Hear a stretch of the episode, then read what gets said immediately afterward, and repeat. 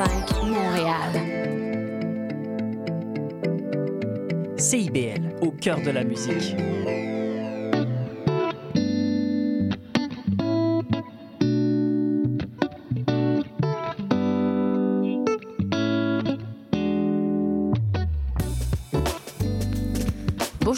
Ici Alexandra Guélil. Angle droit prend une pause pour le temps des fêtes, mais on ne vous laisse pas tomber pour autant. En attendant notre retour en direct le 9 janvier, voici nos meilleures entrevues de l'année afin de vous parler de droit autrement. C'est déjà la fin de cette émission spéciale d'Angle c'est déjà la fin de cette émission spéciale d'Angle droit consacrée aux meilleures entrevues de l'année. Si vous avez des questions ou si vous souhaitez nous proposer des sujets, écrivez-nous à angle droit à commercial Soyez des nôtres la semaine prochaine. L'émission poursuit sa route avec une sélection de nos meilleures chroniques de 2023. Ici Alexandra Guélil. Bonne semaine à l'antenne de CIBL 101.5 et joyeux temps des fêtes.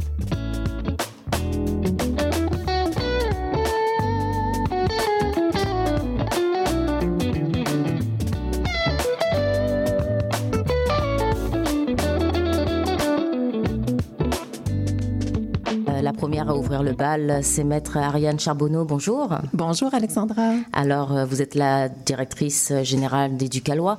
Éducalois, c'est un organisme à but non lucratif qui vulgarise le droit, qui le démocratise, euh, démocratise oui, euh, tant auprès des jeunes que du grand public. on va revenir d'abord sur ces 23 années qui sont passées, somme toute, un peu vite.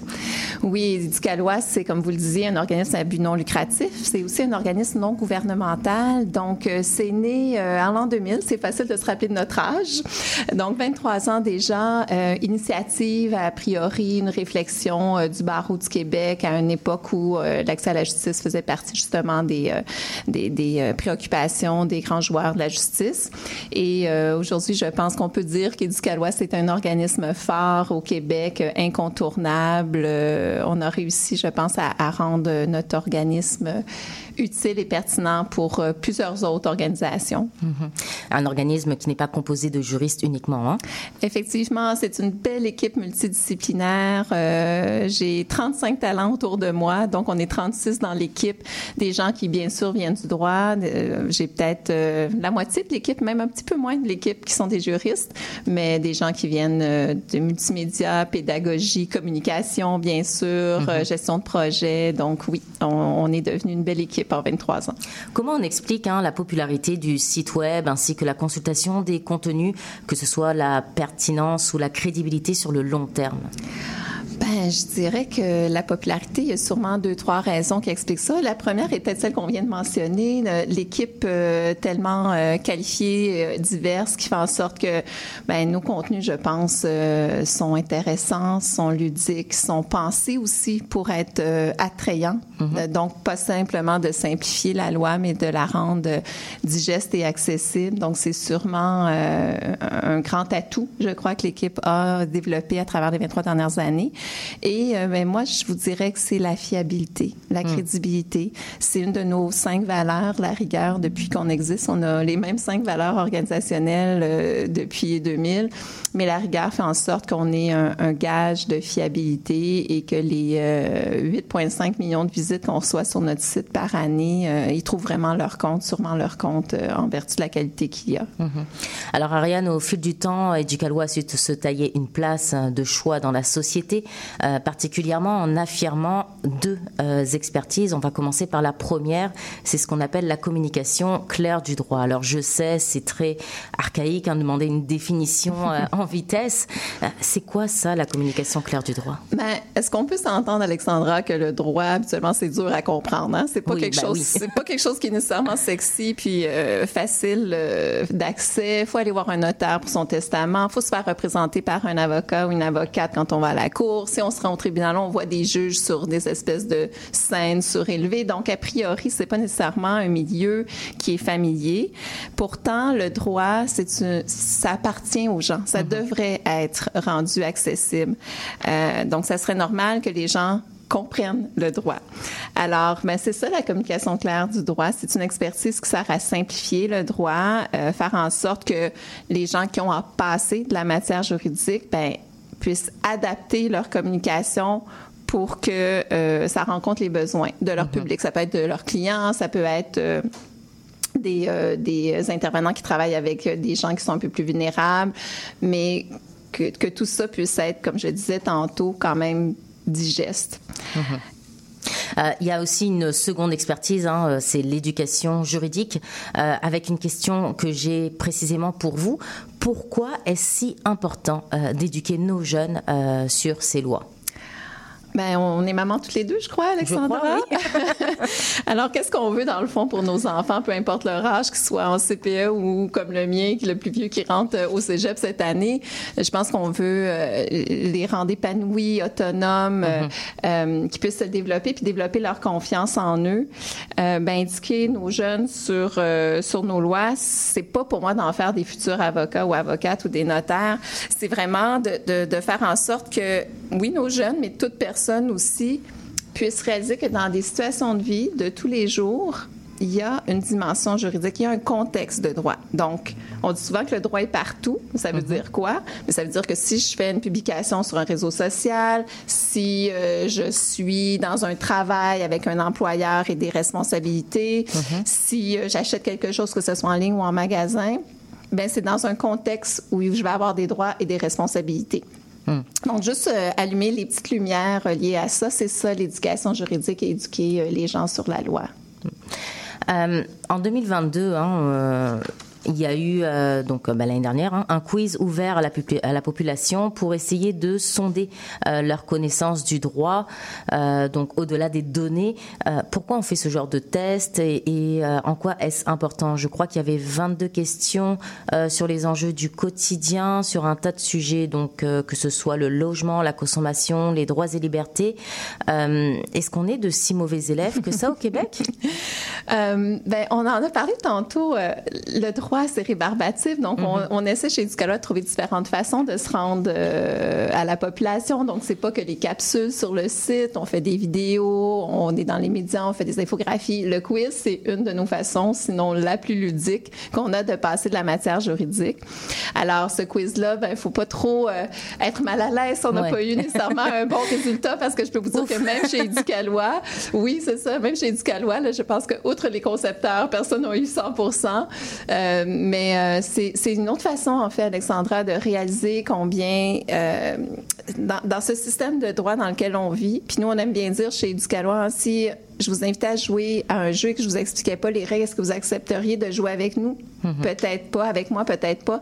Mais c'est un peu ce qu'on fait dans notre dans, la société. On est exposé à plein de règles, on ne les connaît pas et ce qu'on espère chez Ducalois, c'est de juste susciter le réflexe chez les gens d'aller s'informer idéalement avant parce que ça va nous aider mhm. dans, dans, notre système de droit à avoir des relations un peu plus harmonieuses euh, si on le fait. Alors, on conclut rapidement en 30 secondes euh, sur euh, l'impact social des Ducalois. Je sais que vous avez entamé une petite réflexion, qu'on a entamé en fait une réflexion dans l'organisme sur cet impact-là. pourquoi? Ah mon Dieu, c'est vraiment un beau projet. J'ai combien de temps pour en parler? Parce que c'est vraiment quelque chose qui nous anime. On est en train de vraiment clarifier notre impact stratégique. Euh, ça fait quelques mois qu'on travaille là-dessus. Je pense que ça euh, intéresse vraiment tout le monde dans l'équipe. Et ce qu'on réalise en fait, c'est que bien sûr notre public, c'est le grand public. On a un site web qui s'adresse à plein de gens, mais aussi et peut-être surtout, c'est de faire en sorte que les organismes qui euh, relaient l'information à différents publics cibles euh, puissent bien comprendre les outils qu'Educalois mettent à leur disposition et que nous, on, on les habilite toujours mieux à utiliser mm-hmm. nos contenus. Donc, on est vraiment en train de se, de, de, de, de, je dirais, raffermer, resserrer où on veut mettre nos énergies dans l'avenir pour permettre cet effet de levier-là qui est vraiment multiplicateur euh, mm-hmm. en bout de ligne. Alors, c'est sûr, hein, on va en reparler hein, de cette impact euh, social euh, là, c'est, le temps nous manque. Merci beaucoup Ariane pour ce survol rapide concernant l'organisation. Euh, on retient qu'il y a du chemin parcouru en 23 ans et plusieurs autres choses qui s'en viennent, mais on va quand même pas tout dire à la première émission. Je suis d'accord. À la prochaine. Merci. Merci.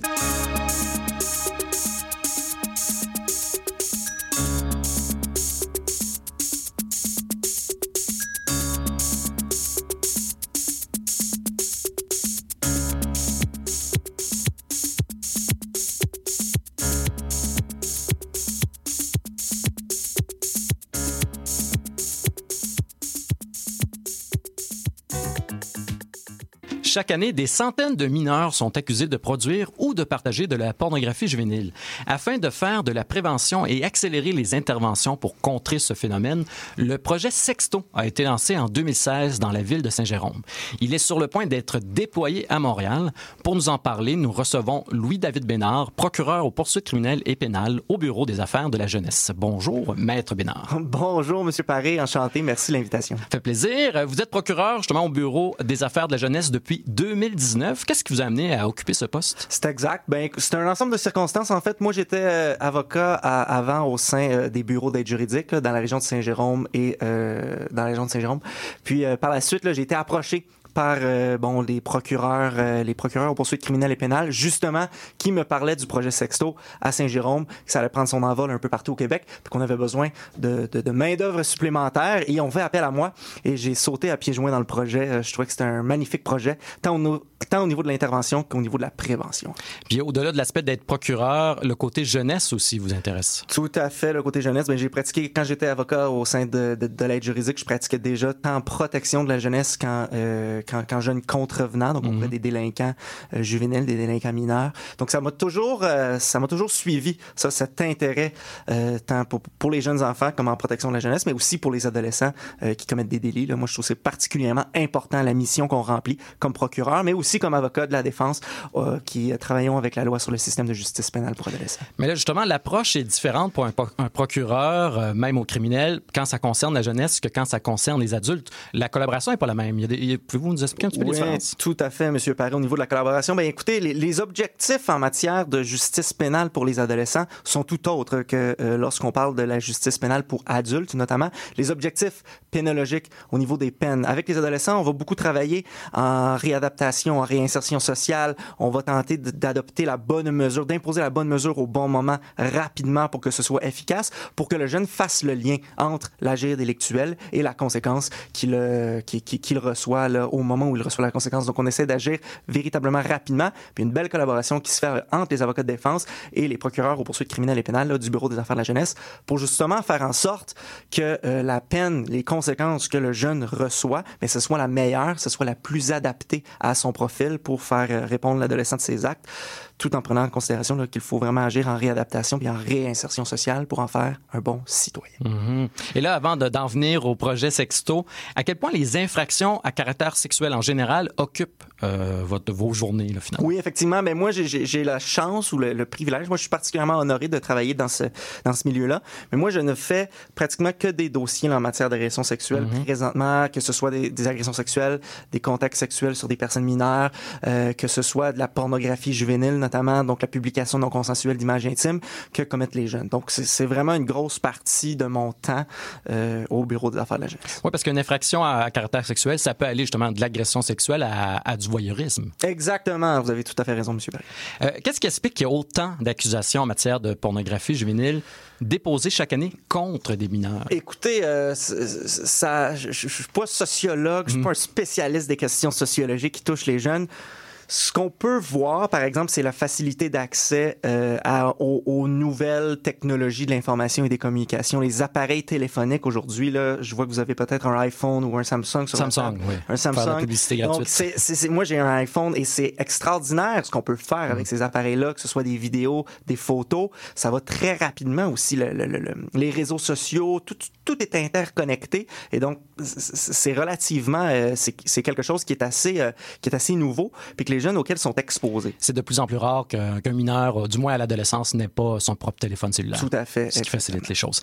Et euh, les personnes qui commettent ces infractions, euh, est-ce que c'est nécessairement des adolescents ou on observe également de plus en plus de cas au primaire? Au primaire, ben écoutez, avec le, le, la méthode d'intervention sexto, donc la méthode d'intervention sexto qui a été mise sur pied pour justement traiter ces cas-là auprès des adolescents quand c'est quand c'est euh, quand c'est dévoilé en, en, dans les écoles. Ce qu'on a remarqué graduellement, c'est qu'on voit maintenant certains cas qui arrivent au primaire. C'était pas nécessairement le cas en 2016 ou 2017 quand le projet était un projet pilote à Saint-Jérôme. C'est certain qu'on a de plus en plus de, de, de, cas, on voit de plus en plus de cas, on en entend de plus en plus parler. Est-ce que c'est parce qu'on intervient davantage ou est-ce que c'est parce que les jeunes sont de plus en plus exposés euh, aux nouvelles technologies? Mmh. Est-ce que est, ça, je pourrais pas vous répondre. Mais effectivement, on en voit au primaire maintenant. C'est quelque chose qui nous est rapporté davantage euh, des écoles écoles primaires là, en lien avec le partage d'images intimes ou qui pourraient correspondre à la pornographie juvénile. Donc, Sexto, c'est entre autres une trousse pédagogique. L'idée, c'est de sensibiliser autant euh, les, personnes qui commettent des délits que aussi les victimes de ces délits-là. Comment ça fonctionne, ou sinon plus précisément? Exactement. Votre question elle est excellente, Monsieur Paré. D'ailleurs, Sexto, c'est une trousse d'intervention qui est destinée aux intervenants scolaires des écoles secondaires. Donc, vraiment, c'est une façon d'intervenir. Donc, en euh, conformité avec le plan de lutte à l'intimidation et euh, à la violence des écoles. Donc, les écoles secondaires ont ces plans-là de toute façon et c'est un outil qui s'intègre dans leur plan de lutte à la violence et à l'intimidation pour faire en sorte d'intervenir efficacement et rapidement lorsqu'une situation de sextage leur est dénoncée. Lorsque l'intervenant scolaire aura complété son intervention, rapidement, il va appeler le service de police. Donc, le service de police va être mis à contribution rapidement. L'objectif, c'est de faire en sorte que la chaleur de l'intervention ne repose pas uniquement sur les épaules des intervenants scolaires qui en ont déjà beaucoup. Et donc, les policiers vont rapidement intervenir et vont soumettre le tout au bureau des procureurs, bureau des procureurs qui seront appelés rapidement à prendre position, à savoir est-ce que pour différentes raisons, c'est un cas qui nécessite justement une rencontre de sensibilisation. On va préférer sensibiliser les jeunes et ce rapidement, ou bien c'est un cas qu'on va qualifier peut-être d'acte malveillant, raison par exemple euh, de la grande distribution des images, de la nature des images, des vidéos, les gens qui ont eu accès à tout ça, et on va recommander à ce moment-là au service de police d'y aller avec une enquête traditionnelle. Mais d'ailleurs, c'est quoi qui peut pousser un jeune à commettre ce genre de délit, ce genre d'infraction? Écoutez, ça peut être différentes raisons, que ce soit la curiosité, que ce soit l'excitation au niveau sexuel. Mhm. Est-ce que c'est pour euh, faire plaisir à l'autre? Est-ce que c'est dans le but de séduire? Parfois, il peut y avoir... se venger aussi? Exactement. Et justement, vous m'enlevez les mots de la bouche, M. Paré. on pouvait... on voit des cas aussi où il y a un aspect de vengeance, malheureusement, au partage de ces images-là, à la distribution de ces images-là. C'est malheureux. Mais justement, tout, tout ça, toutes les raisons, justement, qui sous-tendent parfois le partage ou la production de ces images-là, ben, ça, va, ça va influencer aussi, nous, comme procureurs, notre façon d'orienter le dossier. Et euh, est-ce que, parce que là, ça, remonte quand même à 2016, que ça commençait à être implanté dans différentes villes? Comme je disais, en, d'entrée de jeu, ça va être bientôt être déployé à Montréal. Mais est-ce que ça a donné des résultats dans les villes dans lesquelles c'est Ça a donné beaucoup de résultats. C'est qu'on intervient maintenant, les jeunes le savent qu'ils n'ont plus le droit d'avoir ces images-là en leur possession. Ça a permis aussi de filtrer hein, les dossiers qui nécessitaient vraiment un déploiement policier important au, niveau des, des, des, des, enquêteurs, parce qu'enquêter un dossier de cette nature-là, parfois, lorsqu'il n'y a pas eu d'intervention rapidement, lorsqu'il y a eu le signalement ou la, la divulgation de ces images-là, ben euh, ça va faire en sorte que, justement, c'est des enquêtes qui vont partir un peu dans toutes les directions. Mais ça permet justement d'accélérer les enquêtes, ça permet de faire en sorte que le taux de récidive, étant donné que les adolescents sont pris en charge rapidement, sensibilisés rapidement, est très faible, et ça va permettre justement aux intervenants scolaires de se sentir en confiance également lorsqu'une situation de sextage est dénoncée au sein de leur, euh, de leur établissement. Parfait. Alors, merci beaucoup, Maître Louis-David Bénard. On rappelle que vous êtes procureur aux poursuites criminelles et pénales au Bureau des affaires de la jeunesse. Merci beaucoup, M. Paris.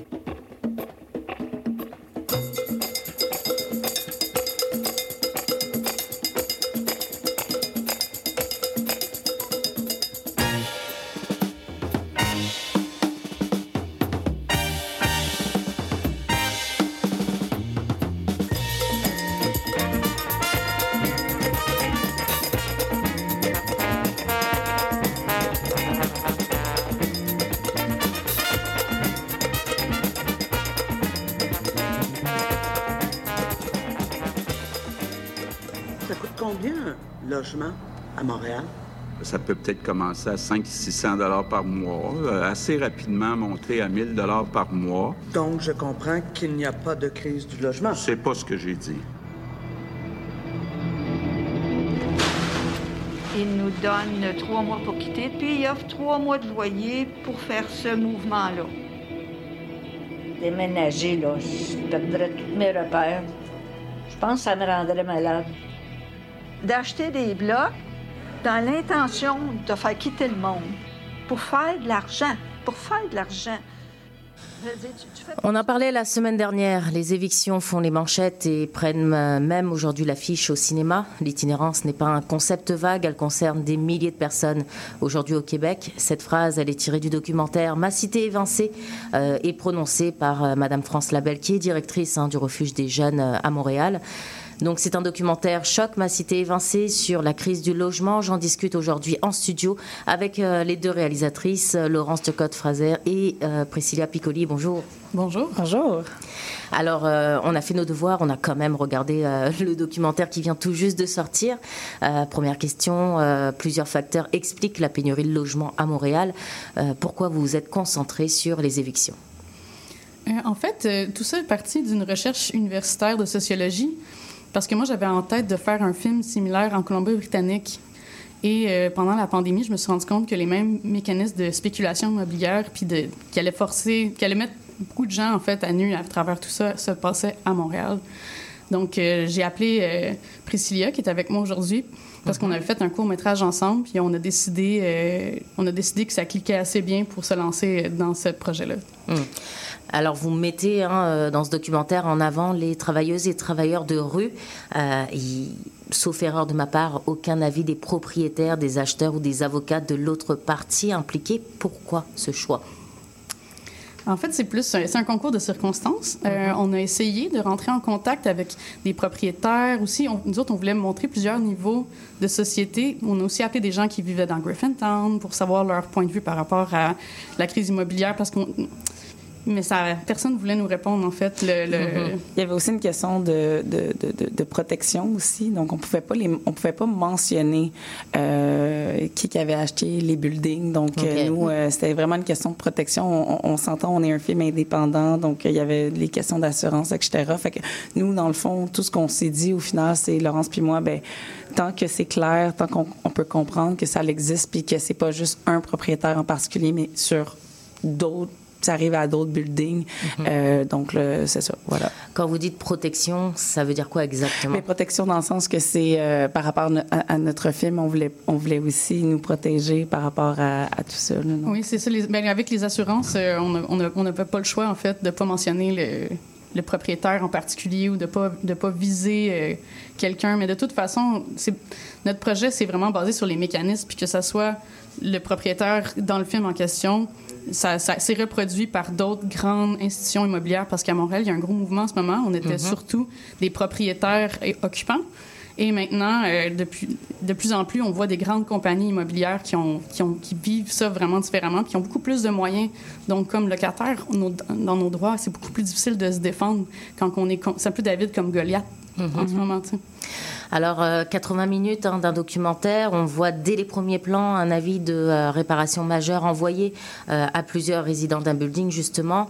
On leur donne trois mois pour quitter les lieux et trois mois de loyer pour compenser ce, départ un peu abrupt. voilà. ce qui choque, c'est surtout la façon dont les choses sont faites selon les résidents. On le rappelle, on est en temps de pandémie. Est-ce que ces personnes ont été accompagnées juridiquement?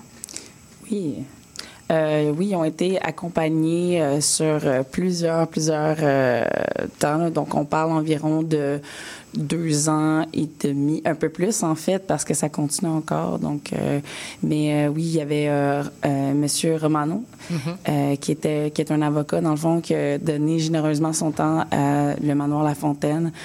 Euh, donc, euh, c'est ça, ça a duré euh, sur plusieurs, plusieurs temps. Il y a eu plusieurs aussi convocations avec les résidents du manoir La Fontaine pour essayer de faire en sorte que, qu'ils ne quittent pas le building. Mais c'est sûr que quand on vous offre un montant assez généreux, puis aussi il y a une pression psychologique, là, donc ça, ça a mm-hmm. été quand même assez complexe.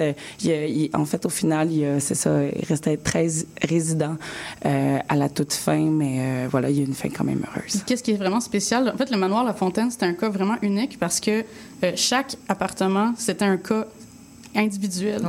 Donc, euh, monsieur, maître Romano, quand il s'est ramassé là-dedans, les, tous les, toutes les, avec 54 cas, parce qu'il restait 54 résidents dans les 90 logements, que eux ont déposé une plainte individuelle à la régie, mais ils l'ont traité comme un grand cas mm-hmm. quand, une fois qu'ils sont passés au tribunal. C'était si complexe que ça, oui.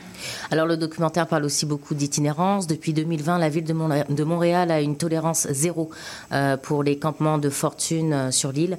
Euh, pourquoi, selon vous? Euh, ben, on s'entend que le campement Notre-Dame a été quand même le campement le plus, euh, le plus grand à ciel ouvert. donc, euh, il était quand même sur une passerelle, je dirais quand même sur une rue assez importante de Montréal. je pense que aussi ça l'a dérangé, mais il y a eu aussi le fait qu'il y a eu un incendie aussi qui s'est passé dans le campement Notre-Dame qui aurait malheureusement, qui aurait fait en sorte beaucoup que... De dégâts, beaucoup de dégâts, etc. je pense aussi que la ville, tu sais, ils ont c'est arrivé aussi dans les toute la question électorale. Il y avait aussi M. Mm-hmm. Coder qui voulait revenir euh, dans le dans, dans, le milieu politique. Donc, quand on parle de toute la question sociopolitique, c'est facile d'attaquer les gens les plus vulnérables. Donc, mm-hmm. ça, ça a été genre un des très très très gros enjeux.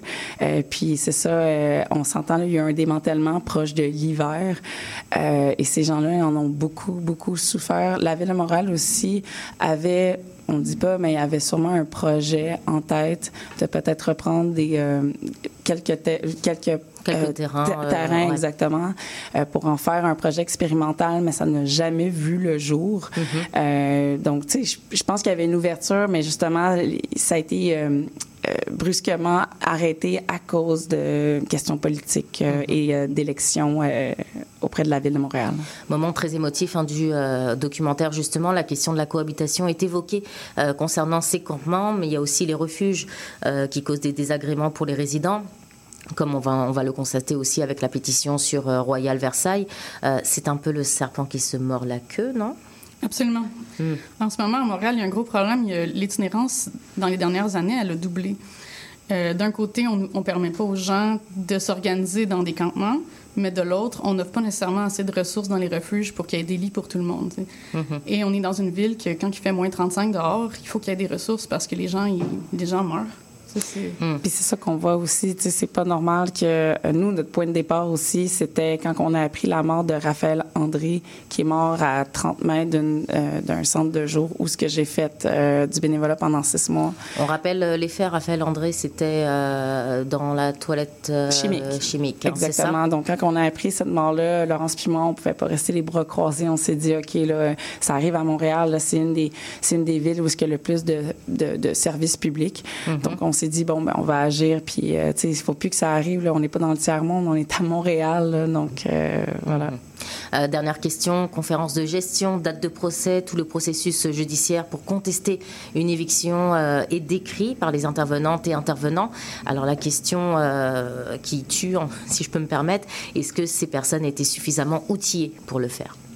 Vous parlez au Manoir La Fontaine euh, les intervenantes qu'on voit dans le documentaire Est-ce que, de ce qu'on vous a dit en off, derrière la caméra, est-ce qu'ils avaient toutes les ressources euh, juridiques pour euh, verbaliser ce processus-là? Dans, le manoir La Fontaine, ils ont été, la solidarité qu'ils ont eue a vraiment changé la donne parce qu'ils ils ont créé, ils se sont organisés. Il y avait des chefs d'équipe puis les chefs d'équipe, c'est eux qui ont, ils ont, ils ont trouvé Maître Mano, mais ils ont, euh, ils ont réussi à, à, même à tirer leur épingle du jeu avec les journalistes. Puis ça, ça l'a vraiment, vraiment aidé parce que les, surtout les, les personnes plus âgées, eux autres n'auraient pas été capables de mener ce combat-là seuls. Mm-hmm. Mais grâce à leur solidarité, c'est ça qui a fait qu'ils ont réussi, au bout du compte, à tirer leur épingle du jeu. Puis c'est ça, au final, mais ben, c'est ça, c'est se dire que c'est avec la force du nombre qu'on peut gagner. Puis c'est euh, d'avoir cette, euh, cette victoire-là, ben pour nous, euh, ça montre que ne ben, faut pas lâcher le morceau. Puis on conseille les gens fortement de se battre quand ils ont un problème de rénoviction ou qui se font jeter dehors pour autre raison. Laurence Turcotte-Frazet et Priscilla Piccoli, merci beaucoup. Je rappelle que vous êtes les réalisatrices du documentaire Ma cité évincée qu'on peut voir euh, en ce moment, il joue euh, à la Cinémathèque. Il va jouer au Beau Bien la semaine prochaine. Il joue aussi au Moderne, au cinéma public. Il va aussi jouer à Québec et à Sherbrooke. On a de quoi les voir. Alors, merci beaucoup pour votre présence à l'émission. Et c'est déjà la fin de cette émission spéciale d'Angle droit, consacrée aux meilleures chroniques de l'année. Si vous avez des questions ou si vous souhaitez nous proposer des sujets, écrivez-nous angle droit à commercial On se donne rendez-vous le 9 janvier. Ce sera notre première émission de 2024 qui sera en direct avec Jason Paré à l'animation. Ici Alexandra Guélil. Bonne semaine à l'antenne de CIBL 101.5 et surtout, bonne année. Connais-tu le même centre des mémoires montréalaises? Le même, c'est ton nouveau musée 100% montréalais au cœur du quartier des spectacles. Le même, c'est l'ADN de Montréal. Découvre l'histoire vibrante de notre ville à travers des expositions et des activités créées par, pour et avec la population montréalaise. Planifie ta visite au memmtl.ca. Vous êtes la mémoire de Montréal. Ensemble, parlons de vous. 105. L'émission qui suit vous est offerte en rediffusion. Les